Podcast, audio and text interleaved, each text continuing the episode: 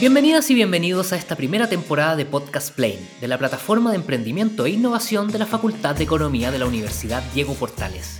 Un espacio de conversación y discusión para reflexionar sobre emprendimiento, innovación y actualidad, donde tú puedes ser parte.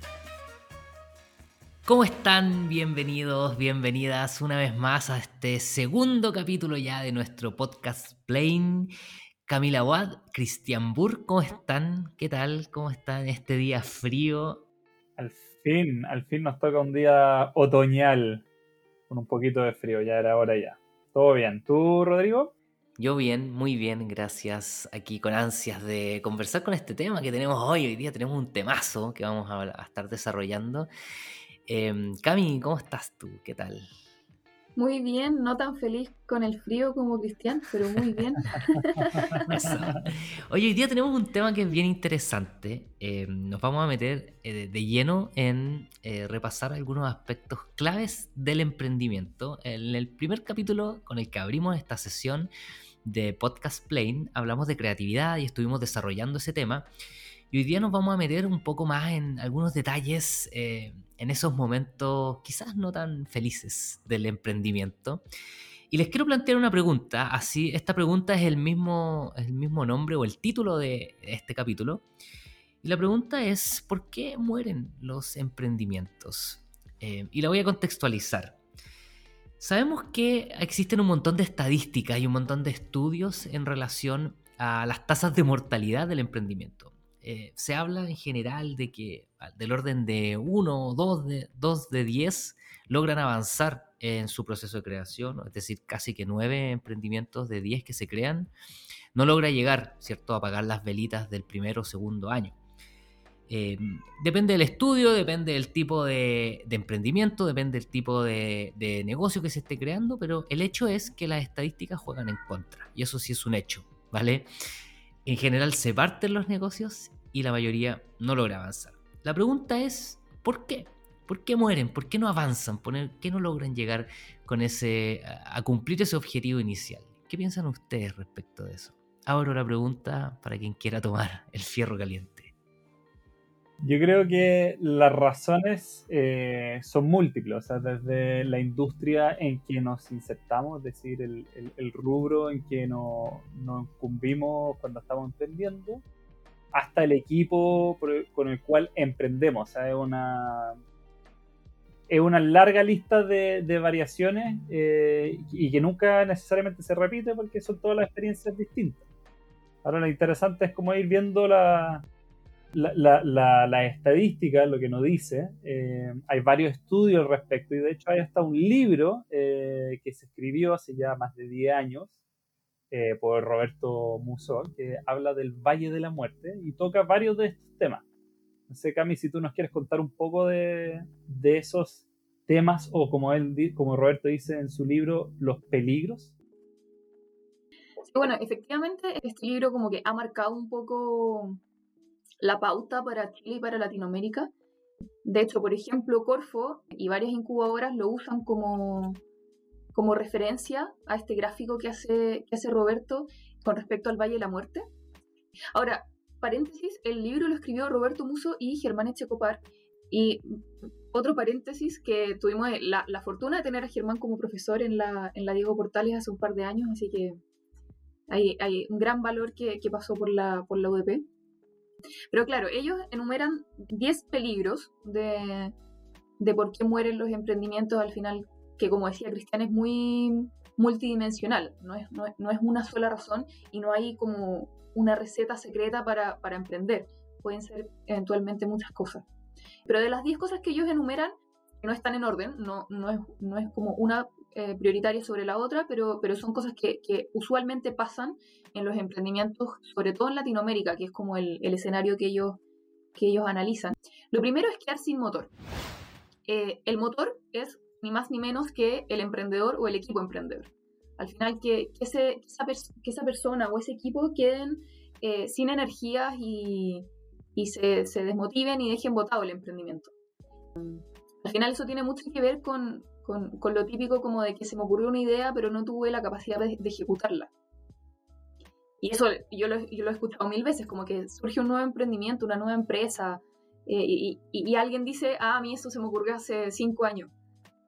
Dale, pero no lo hiciste vos. eso, eso es quedarse sin motor. Es sin quedarse como con el, con el bien esencial de cualquier emprendimiento que es quien ejecuta el proyecto. el segundo peligro que ellos, que ellos comentan es quedar sin financiamiento. Al final, claro, es como decir, el Excel aguanta mucho, eh, puede que el modelo de negocio esté súper bueno, súper bien identificado el cliente, eh, pero si, no fuiste capaz de convencer a nadie para que creyera en tu proyecto y te, y te tendiera la mano y, no fuiste capaz de encontrar financiamiento para comenzar, ahí está, está, como difícil poder como ir adelante.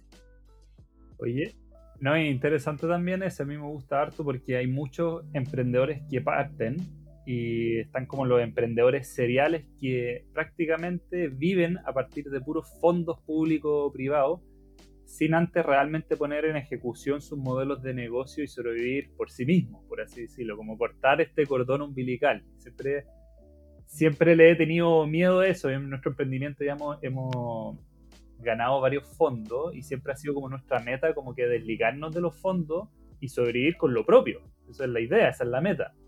Y pasa mucho que hay emprendedores que piensan que van a, oye, termina este fondo y parto con el próximo y así, y no es así la cosa, se quedan sin financiamiento y hasta ahí nomás llegan. Mira, muy típico. Claro. También hay un, hay un, para complementar ese punto, el, el ámbito del financiamiento, Em, también hay mucha desinformación y desconocimiento. Eh, estoy si, entendemos el concepto del emprendimiento desde su dimensión más amplia, entendiendo que no solamente están como este mundo de las startups, así como los emprendimientos más dinámicos, que de alguna manera para poder, para poder formalizarse requieren de un cierto nivel de calificación. O sea, es difícil que un proyecto de alta escalabilidad o un emprendimiento dinámico no tenga, no tenga una cierta calificación y por lo tanto hay un acceso a conocimiento que es mayor. Pero la mayoría de los eh, proyectos de emprendimiento, eh, te diría yo que en el fondo configuran los microemprendedores, las pymes, son emprendimientos que primero tienen una característica más de oportunidad, eh, o sea, más, de necesidad que de oportunidad, primero, o sea, son personas que en el fondo necesitan generar ingresos y, em, y parten con sus proyectos. Y muchos de ellos no tienen eh, necesariamente una formación, una calificación específica. ¿Por qué voy a este punto? Porque eso implica que eventualmente no, no se construyen eh, procesos de proyección financiera.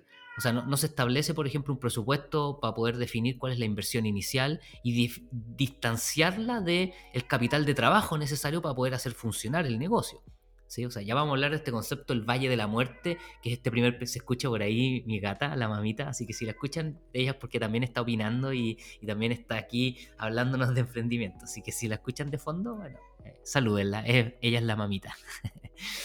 bueno, entonces lo que quiero decir es que muchas veces se calcula la inversión inicial y se considera eso y se empieza a operar y esperando mágicamente que los flujos de ingreso positivo aparezcan desde el día 1.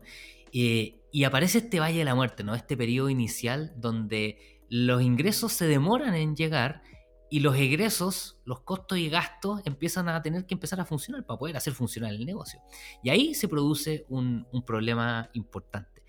Em, eso, para poder complementar. Cami, ¿queréis seguir con, con estos puntos críticos del, del libro? Bueno, el tercer, eh, el tercer peligro que ellos, que ellos describen y que tiene igual que ver con el, con el primero, se, incluso se podrían llegar a confundir, es quedar sin caja. Que al final, claro, como que uno puede tener súper súper pensado, súper planificado eh, lo que necesita, los timings y todo, pero en el día a día pagar las cuentas se, se hace difícil. De hecho, por eso también una de las recomendaciones es que en un principio tener como los costos fijos lo más controlados posible cosa de que, el día a día no te coma.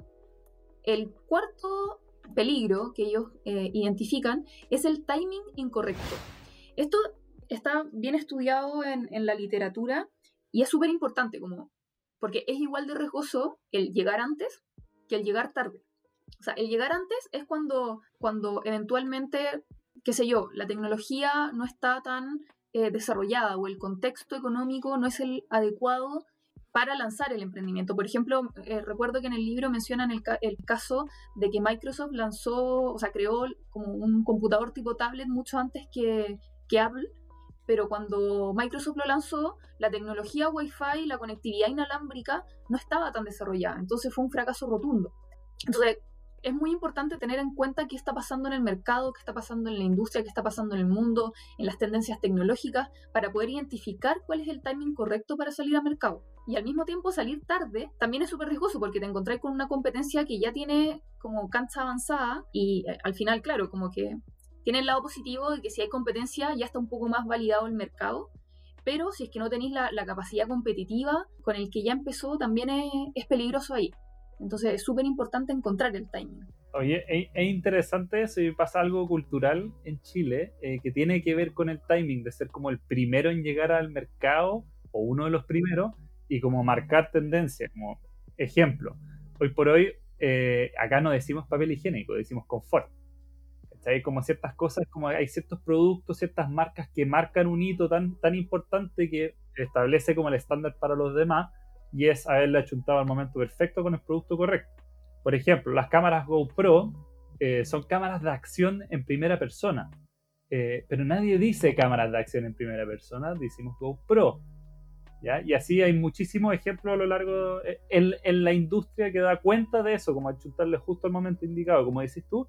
Esto normalmente hoy por hoy se da mucho más en las partes como en las tendencias tecnológicas, donde es como muy difícil olfatear efectivamente qué es lo que se viene y qué es lo que se viene para quedar. Porque muchas veces hay lanzamientos de tecnologías nuevas que parecen revolucionarias, pero que finalmente no, no se consolidan y se desfasan rápidamente. Claro, esa, esa ventana de oportunidad en el fondo, ese timing, si uno lo traduce como una ventana de oportunidad, es como un espacio en el cual en el mercado hay oportunidad para poder desarrollar eh, esa propuesta de valor.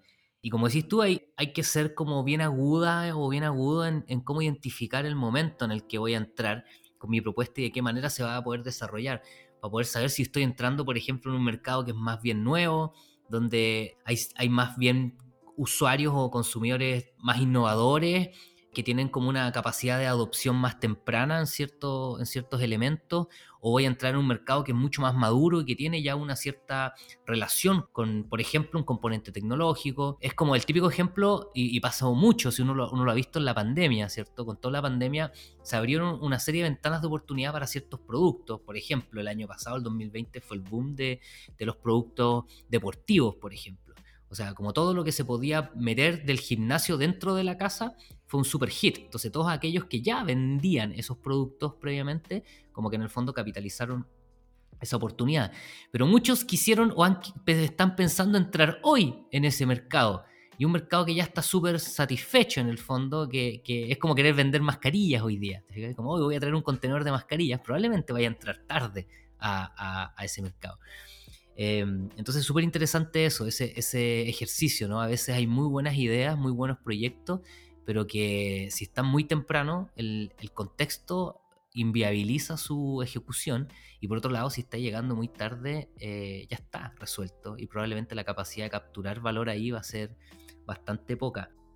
Hay un ejemplo ahí súper interesante. Eh, de algo que ya hoy por hoy se ha, normalizado por completo, el uso de Zoom. Claro. O sea, antes, antes de la pandemia nadie sabía que existía Zoom. Y bien, habían varias aplicaciones y software que permitían las videollamadas, pero ¿qué hizo que Zoom, de un minuto para otro, del día a la noche, se destacara tan fuertemente y haya crecido como ha crecido? Eso encuentro que es un punto de, un punto de conversación bien interesante, siendo que eh, la lógica te diría que Zoom entró en una especie de océano rojo donde ya tenemos competidores como, habían competidores como WhatsApp, eh, Google con su diferentes plataformas, está Microsoft y no olvidemos Skype, que por muchísimos años fue el líder del mercado y hoy llega tarde a la fiesta eh, proponiendo características de software muy similares a lo que ya han hecho los demás y está completamente en el olvido, siendo que antes era la herramienta por excelencia para tener videollamadas se suma, aparece con una propuesta, si bien similar, pero con unas ciertas características que permitía poder acaparar una necesidad enorme que del día a la noche apareció. bueno, para esto del timing, yo como que les, tengo un, dato que es una gráfica al final que, que se suele usar para encontrar las oportunidades de, de, innovación, que si uno eh, escribe, o sea, si uno hace tres círculos que se intersectan, eh, en uno están las necesidades, en otro las capacidades y en otro las tendencias. Al final, si uno está como súper pendiente a eso, a cuáles son las necesidades que tiene el mercado y cuáles son las tendencias que están como de moda, por así decirlo, cuáles qué son las cosas que están pasando en otras industrias quizá, y además obviamente las capacidades que tiene uno mismo para desarrollar. Ahí pueden encontrar como, como súper buenas oportunidades de, de innovación y que, y que quizás como mirando esto también te dan pistas del timing correcto para salir al mercado. Sí, sí, interesante esa, esa, esa mirada. Ahora, hay, hay gente que ocupa eso, pero se focaliza demasiado como en el producto actual. O sea, como, ¿qué tendencias hay? Es como buscar productos, tendencias en Amazon. Entonces, como el producto más vendido, entonces quieren armar un emprendimiento de eso. Es como, oh, voy a empezar a importar ahora sillas gamer. Y es como, ya, ok, es un producto que se vende y que se está vendiendo harto, pero ya el negocio era antes, era, en un año atrás cuando tenías que traerlo, ¿no? Ahora.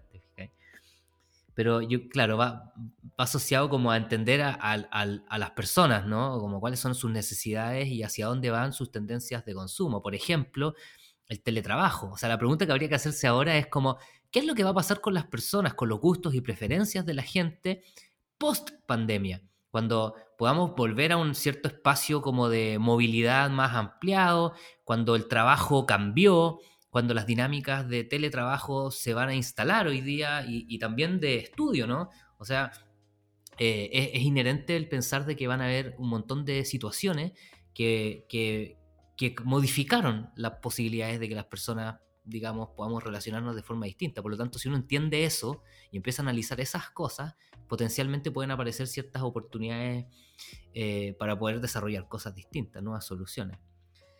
Súper.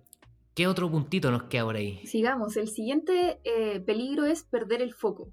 Que esto también es súper importante eh, porque al final cuando, cuando un equipo emprendedor identifica una problemática y medio se obsesiona con solucionarlo, yo encuentro que, que que es una cualidad como, como bien curiosa de los emprendedores, que son medios obsesivos. Em, eh, ¿Qué pasa cuando pierden el foco? Cuando se desconcentran, cuando empiezan, por ejemplo, a, a, dedicarle tiempo a, a, money makers, como en verdad por, por salvar la caja del mes, empiezan a dedicar a otra cosa, le pierden eh, foco al, al, a lo más importante del proyecto. Eh, y ahí tiene mucho que ver también como con, con saber equilibrar, equilibrar lo urgente y lo importante, según yo, como al final hay que encontrar ese, equilibrio eh, poder seguir adelante y, dedicarse a, lo, efectivamente importante. O sea, por ejemplo, si es que estamos partiendo y le dedicamos mucho tiempo a encontrar una oficina bonita, quizás no es el...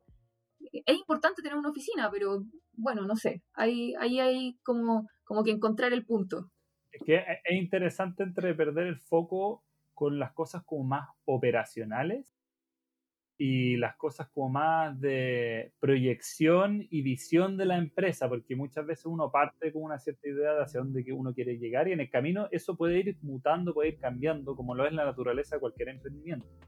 Pero hay veces que por salvar la empresa se empiezan a hacer de todo tipo de cosas que están muy fuera o muy lejana al foco original o central de la empresa, el core de la empresa, con tal justamente de salvar.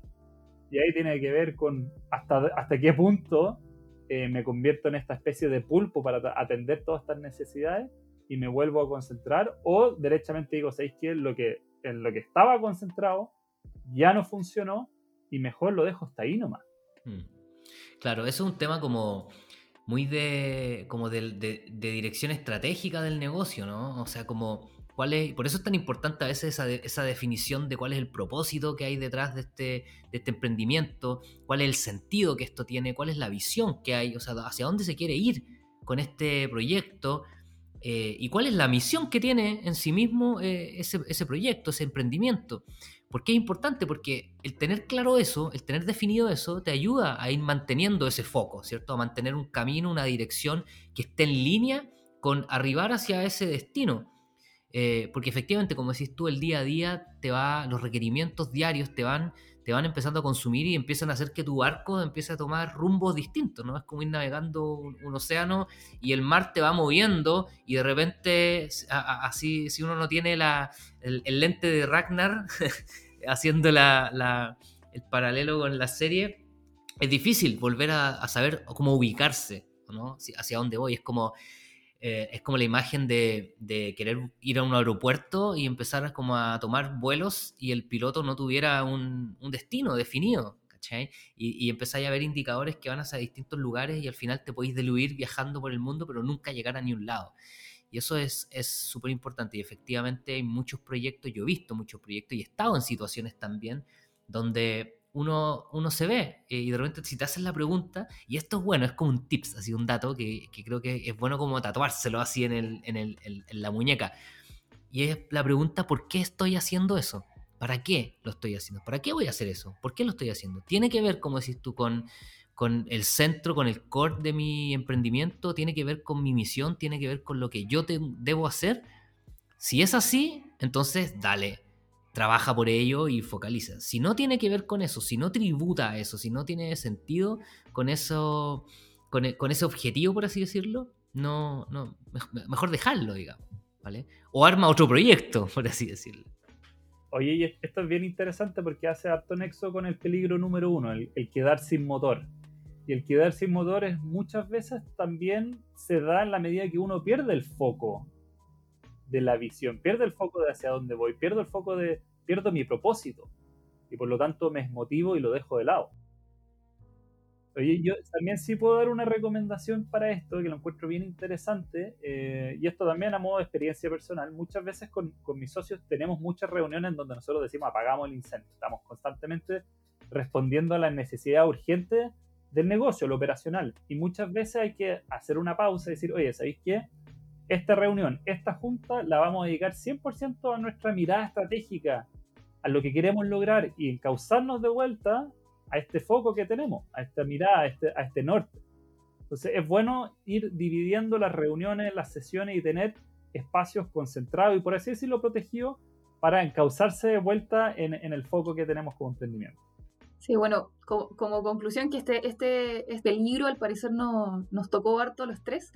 Eh, hay que, claro, equilibrar lo, lo, lo urgente y lo importante, hay que medio obsesionarse con el propósito y tenerlo súper claro para no desviarse, y además hay que ser ordenado y darse los tiempos para desarrollar cada cosa. El siguiente eh, peligro habla de eh, la competencia demasiado fuerte, y esto yo creo que tiene que ver también con lo que conversábamos del timing, que al final cuando uno compite con alguien que es más grande y ese alguien tiene más capacidad de negociación, puede sobrevivir más tiempo, no sé, con un margen más chico, al final es, muy difícil competir con, los que son más grandes. En el libro también se menciona un ejemplo eh, de un emprendimiento que creo que era como de ellos mismos, algo de, la georreferenciación, que partieron un par de meses antes que, Google y cuando Google lanzó la, la solución al final era imposible competir con un gigante como Google. Entonces ahí también hay que, hay que tener ojo como en qué mercado nos vamos a meter y con quién vamos a competir y si tenemos la capacidad de competir. A mí una de las cosas que más me hace ruido con todos los emprendimientos que vemos, tanto de estudiantes como ya emprendimientos más consolidados, es que ellos para competir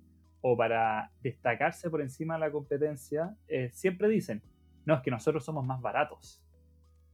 Y cada vez que dicen eso, como que se me, se me aprieta el ojo, se me aprieta un poco la garganta y bueno, pero ¿por qué son más baratos si están haciendo algo muy similar o mejor? ¿Por qué tú estás compitiendo por precio? ¿Por qué te estás poniendo por debajo? Y la gente dice, no, pero es que necesito vender más volumen, necesito asegurar ventas, pero ¿es esa la estrategia correcta para eh, confrontarse al resto de la, de la competencia? ¿Estar por debajo? ¿Queremos competir con eso? En especial con alguien que ya lleva en el mercado cuántos años y ya lo lleva haciendo bien, hay una pregunta ahí que me gusta hacerle a las personas para que reflexionen un poco, porque si siguen por ese camino, por lo general, terminan justamente en el fracaso. Sí, eh, eh, es un punto muy, muy interesante y pasa a veces, también un poco volviendo como al inicio, ¿no? Gran parte de, estos peligros aparecen por, por ciertos desconocimientos, ¿no? Y desconocer el mercado en el que tú vas a entrar, desconocer la industria en la que vas a trabajar, desconocer cómo cómo se mueven, ¿no? Estas como, aquí es cuando aparecen o, o, empieza a ser útil como los libros, ¿no? las fuerzas de Porter que, que, todo el mundo como que uno las pasa y dice, ya, esto es como la, la, teoría y los 80 y esto ya no sirve mucho. Al final en la práctica sí tiene sentido mirar cómo se comporta, cuál es el nivel de agresividad de los competidores, si hay productos sustitutos, si no los hay, eh, y ver cómo está operando. Entonces, entender que hay un mercado ahí que eventualmente puede ser muy agresivo y querer entrar ahí, hay que tener en el fondo las capacidades para poder hacerlo y entrar con una estrategia clara. Eh, no significa que no, o sea, un ejemplo claro es, por ejemplo, como en la industria de las telecomunicaciones en Chile, eh, una, industria súper concentrada, con pocos actores, ¿cierto? Telefónica o Movistar y, y, y Entel, digamos, y después, claro, se abrió. Y de repente aparece Virgin, aparece WOM, eh, y entra WOM con una estrategia muy, muy, una estrategia de marketing muy disruptiva, eh, pero también con una, una estrategia de precio súper clara y diferenciada, o sea, como estableciendo un nicho específico, una estrategia genérica de enfoque y eh, intentando competir por precio de manera muy agresiva. Pero entra con un negocio con un nivel de inversión altísima, digamos, o para poder hacer frente a, a esa estructura. Entonces, en general, uno debiese lograr cómo identificar esos elementos, quiénes son estos competidores. Yo creo que es bueno que hayan competidores, como que hay gente que se alegra que no haya gente, como quiere decir que efectivamente valida que hay una necesidad y hay, hay de quién aprender, ¿no? Eh, hay tracción, exacto. Pero también hay que ver dónde están como esos, esos océanos azules, ¿no? Como lo, como lo habla ese libro, La estrategia del océano azul, como si estoy dispuesto y tengo la capacidad de entrar en un mar lleno de tiburones así desangrándose en la competencia y tengo capacidad para poder sostener eso. O puedo buscar un, quizás un nicho y entrar con una estrategia un poco más diferenciada y poder buscar un espacio desde donde posicionarme y desde ahí empezar a profundizar para poder ir ampliando y, diversificar. Em, ahora eso yo creo que pasa mucho por desconocimiento también, como que uno se mete mucho, como que ya vamos y, no estudia demasiado, como que identifica pero no analiza. O sea, como que sí, yo sé quiénes son mis competidores, ok, sabes quiénes son, es como yo sé quiénes son mis vecinos, pero sabes cómo se llama, sabes qué hace, sabes qué piensa, sabes cómo opera, sabes cuáles son sus capacidades, sus recursos, mm, no lo sé, y eso como que igual implica un cierto análisis. Bueno, el siguiente, el siguiente peligro igual tiene que ver un poquito con esto, que es el desmoralizarse. O sea, ¿qué pasa cuando, cuando el emprendedor simplemente se cansa de vivir como con la incertidumbre, no saber qué va a pasar? Eh, eh, su, quizás su, tolerancia a la frustración disminuye un poquito.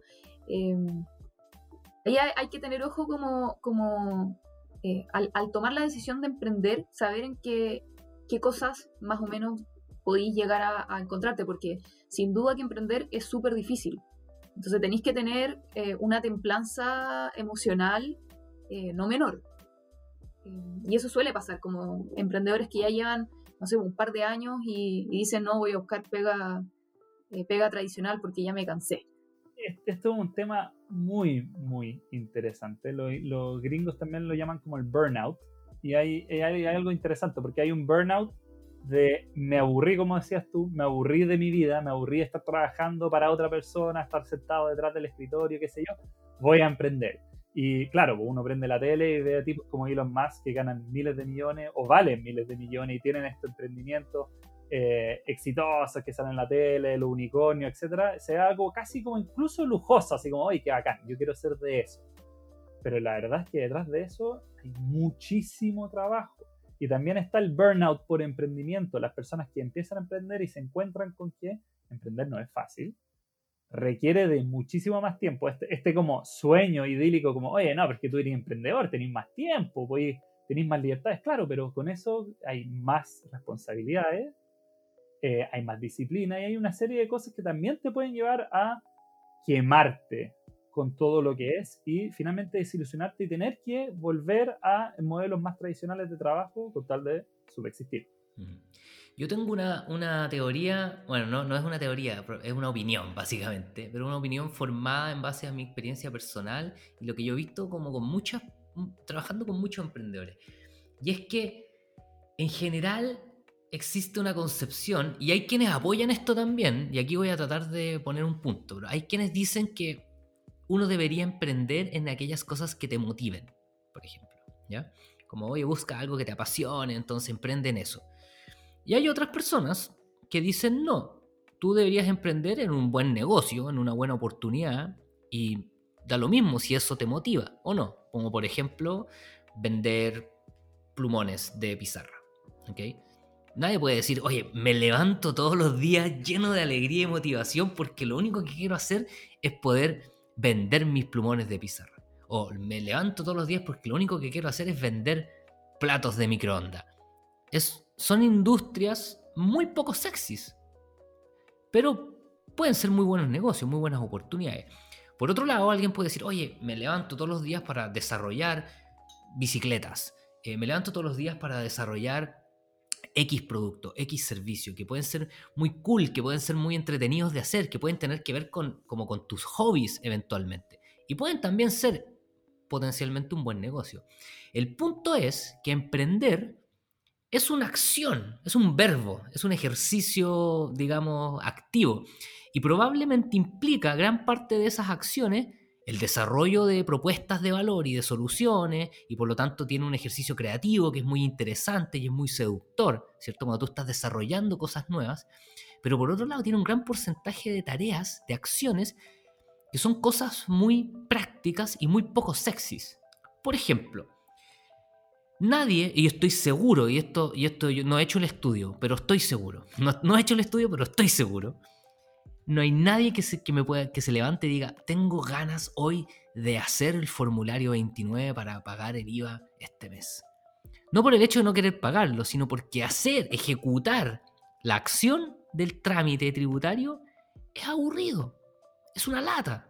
Y entonces empieza a sumar eso, empieza a sumar a, tengo que hacer el cálculo de la planilla de final de mes para poder pagar las imposiciones, para poder pagar los salarios tengo que hacer, entonces uno empieza a ver que hay un montón de actividades administrativas, hay un montón de actividades de gestión, hay que cotizar productos, hay que buscar el producto más barato, hay que gestionar tus costos, hay que analizar tus gastos, hay que, hay que hacer, hay que hacer, hay que hacer. Y la mayoría de las cosas que hacen, que hacemos cuando emprendemos, no son cosas sexys.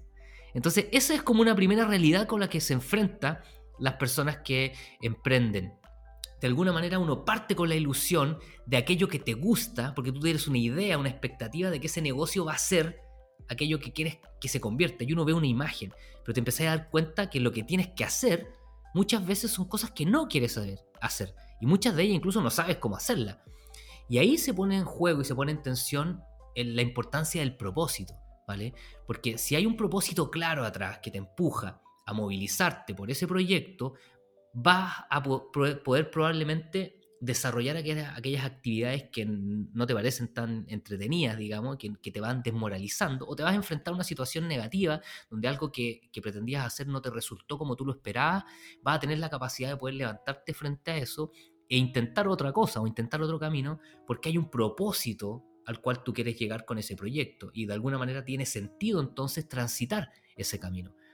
Entonces, ese punto para mí es súper clave y es algo que uno lo ve a diario eh, cuando habla y conversa con emprendedores. Y esto, de nuevo, lo digo desde una perspectiva súper amplia. O sea, cuando uno habla con emprendimientos súper eh, como dinámicos, así, proyectos con mucho potencial de escalabilidad y de convertirse en, en, en súper como empresas, y por otro lado, con proyectos súper normales, con una persona que quiere montar un almacén, quiere hacer una cafetería, quiere hacer un, no sé, una peluquería, quiere hacer un negocio normal. Y, los problemas son los mismos. O sea, al final tú te transformás en un gestor de negocios, en un administrador de, recursos, eh, en una persona que es capaz de crear y generar valor para una comunidad específica. Y eso es, es transversal a todos los tipos de emprendimiento. Y creo que, hay, que es importante como atenderlo y saber también un poco a qué, a qué uno se va a enfrentar. Bueno, con lo que decía, con respecto a lo que decía Rodrigo de, mm, del propósito y, y, la buena oportunidad de negocio, claro, si encontráis el emprendimiento que, que, mm, tenga la oportunidad de la intersección de estas dos cosas, sería lo ideal, claramente. Pero yo creo, eh, mi, mi, opinión personal es que si el propósito es más importante independiente de, que sea tan buena oportunidad económica, porque al final el propósito no necesariamente tiene que ver con la, con la industria en la que te estáis metiendo. Puede ser que tu propósito sea darle una buena calidad de vida a tu familia. Y, cuando uno tiene claro eso, cuando uno tiene claro el propósito, es mucho más fácil como el no desmoralizarse, como decía este, este peligro que plantean en el libro. Como que uno tiene que tener claro por qué hace las cosas independiente de, que, tenga o no que ver con, el, con la industria en la que te estáis metiendo, digo. puede ser otra, otra cosa. Oye, Camila, Cris, em, ya llevamos más de 30 minutos desarrollando esta conversación que me parece que está muy entretenida. Creo que estos temas son mm, aspectos fundamentales cuando uno quiere emprender y hay muchas de estas cosas que uno agradece conocer, o yo hubiese agradecido que me las contaran antes de empezar mis proyectos, por allá por el 2011. Em, no sé si les parece, lo que me gustaría proponerles es que vayamos cerrando este, este segundo capítulo y dejemos una segunda parte para que podamos eh, cerrar ya con los últimos peligros que, que, hemos ido desarrollando y que vienen temas, no quiero, no quiero adelantarme, no quiero hacer un spoiler, pero creo que quedan algunos que son bastante, bastante importantes de analizar y creo que hay que darle el tiempo necesario. Así que les propongo que cerremos este capítulo, esta primera parte de por qué mueren los emprendimientos y eh, los dejamos a todos y a todas invitadísimas a que escuchen la segunda parte de este podcast, la continuación de este capítulo, donde seguimos desarrollando y dejamos algunas conclusiones finales intentando responderles esa pregunta por qué mueren los emprendimientos. Sigo invitándoles y dándoles las gracias a todas y a todos por escucharnos, por estar aquí. Eh, los invitamos a que nos sigan en nuestro Instagram de Plane, arroba plane.udp. Y ya saben, vean la continuación de este capítulo en el mismo lugar. En Spotify está ahí nuestro podcast Play. Muchas gracias por estar aquí. Gracias Chris, gracias Cami y gracias Carita también por ayudarnos en el, en el backend, en el backup. Que estén muy bien. Muchas gracias a todos y a todas.